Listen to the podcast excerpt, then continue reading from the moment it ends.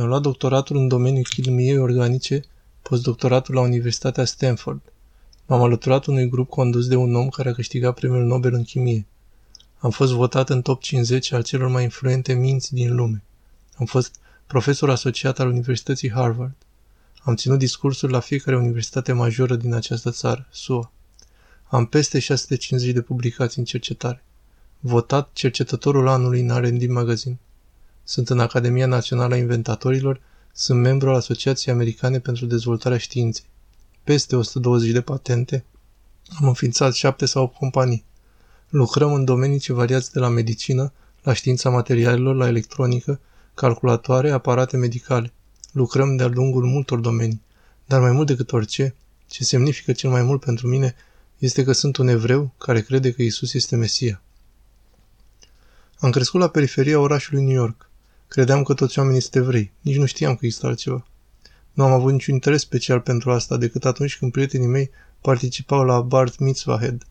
Bat Mitzvah Head și atunci participam în fiecare săptămână. Nu aveam niciun entuziasm. Îmi aduc aminte că odată am încercat să discut cu un rabin, acesta doar m-a respins.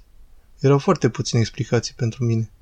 Îmi amintesc când am mers la liceu, începusem să mă întâlnesc cu oameni care spuneau că sunt creștini născuți din nou, ceea ce era un termen ciudat. Ce reprezintă născut din nou? Ce vrea să însemne născut din nou?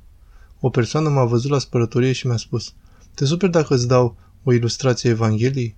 Și mi-aduc aminte, am stat acolo și l-a început să desenez o imagine. Un deal cu un om într-o parte și a desenat un om mic, iar apoi un alt deal cu Dumnezeu în cealaltă parte și o mare vale între cele două dealuri pe care a etichetat-o cu păcat. M-am uitat la el și am zis, eu nu sunt un păcătos.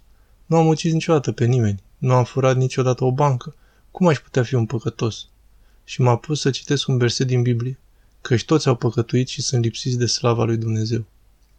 În iudaismul modern niciodată nu vorbim despre păcat. Nu mi-am niciodată să fi vorbit despre păcat acasă. Și a trecut la alt pasaj. Iisus a zis, dar eu vă spun că oricine se uită cu poftă la o femeie a și comis adulter cu ea în inima lui. Po! Am simțit ca și cum aș fi fost lovit exact în piept.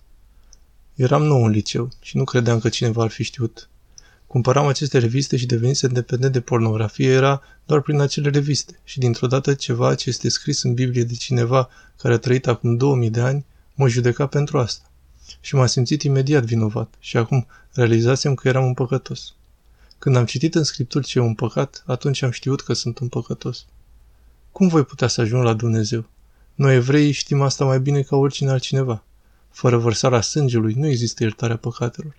Această descriere în Isaia 53, despre cum El va purta asupra sa păcatul meu, lucrurile pe care le-am făcut, acesta era El. Acesta era omul care a purtat acestea asupra sa pe cruce. Dumnezeul perfect vine și se oferă pe sine pentru noi. El este Cel ce se oferă pentru noi. Am început a realiza cât de evreiesc Noul Testament este.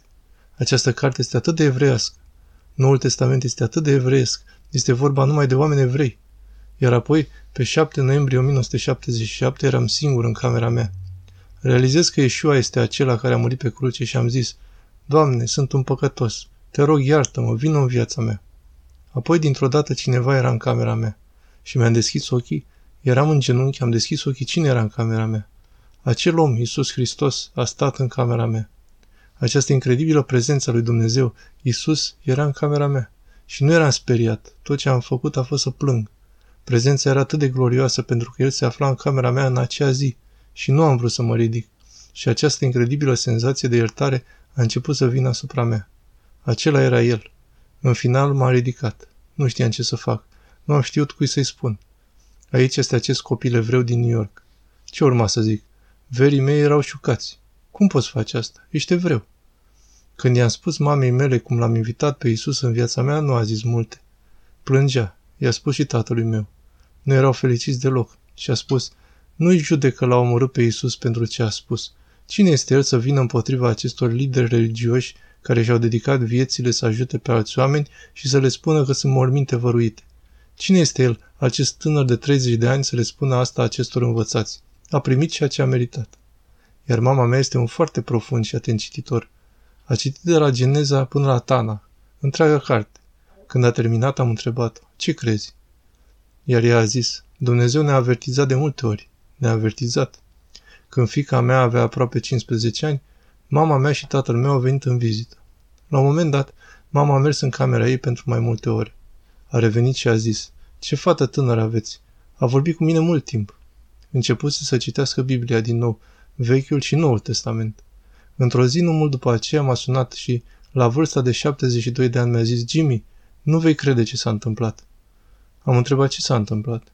A zis, tocmai citeam când dintr-o dată am înțeles modul în care el și-a dat viața. Acum îl cred. Isus este Fiul lui Dumnezeu.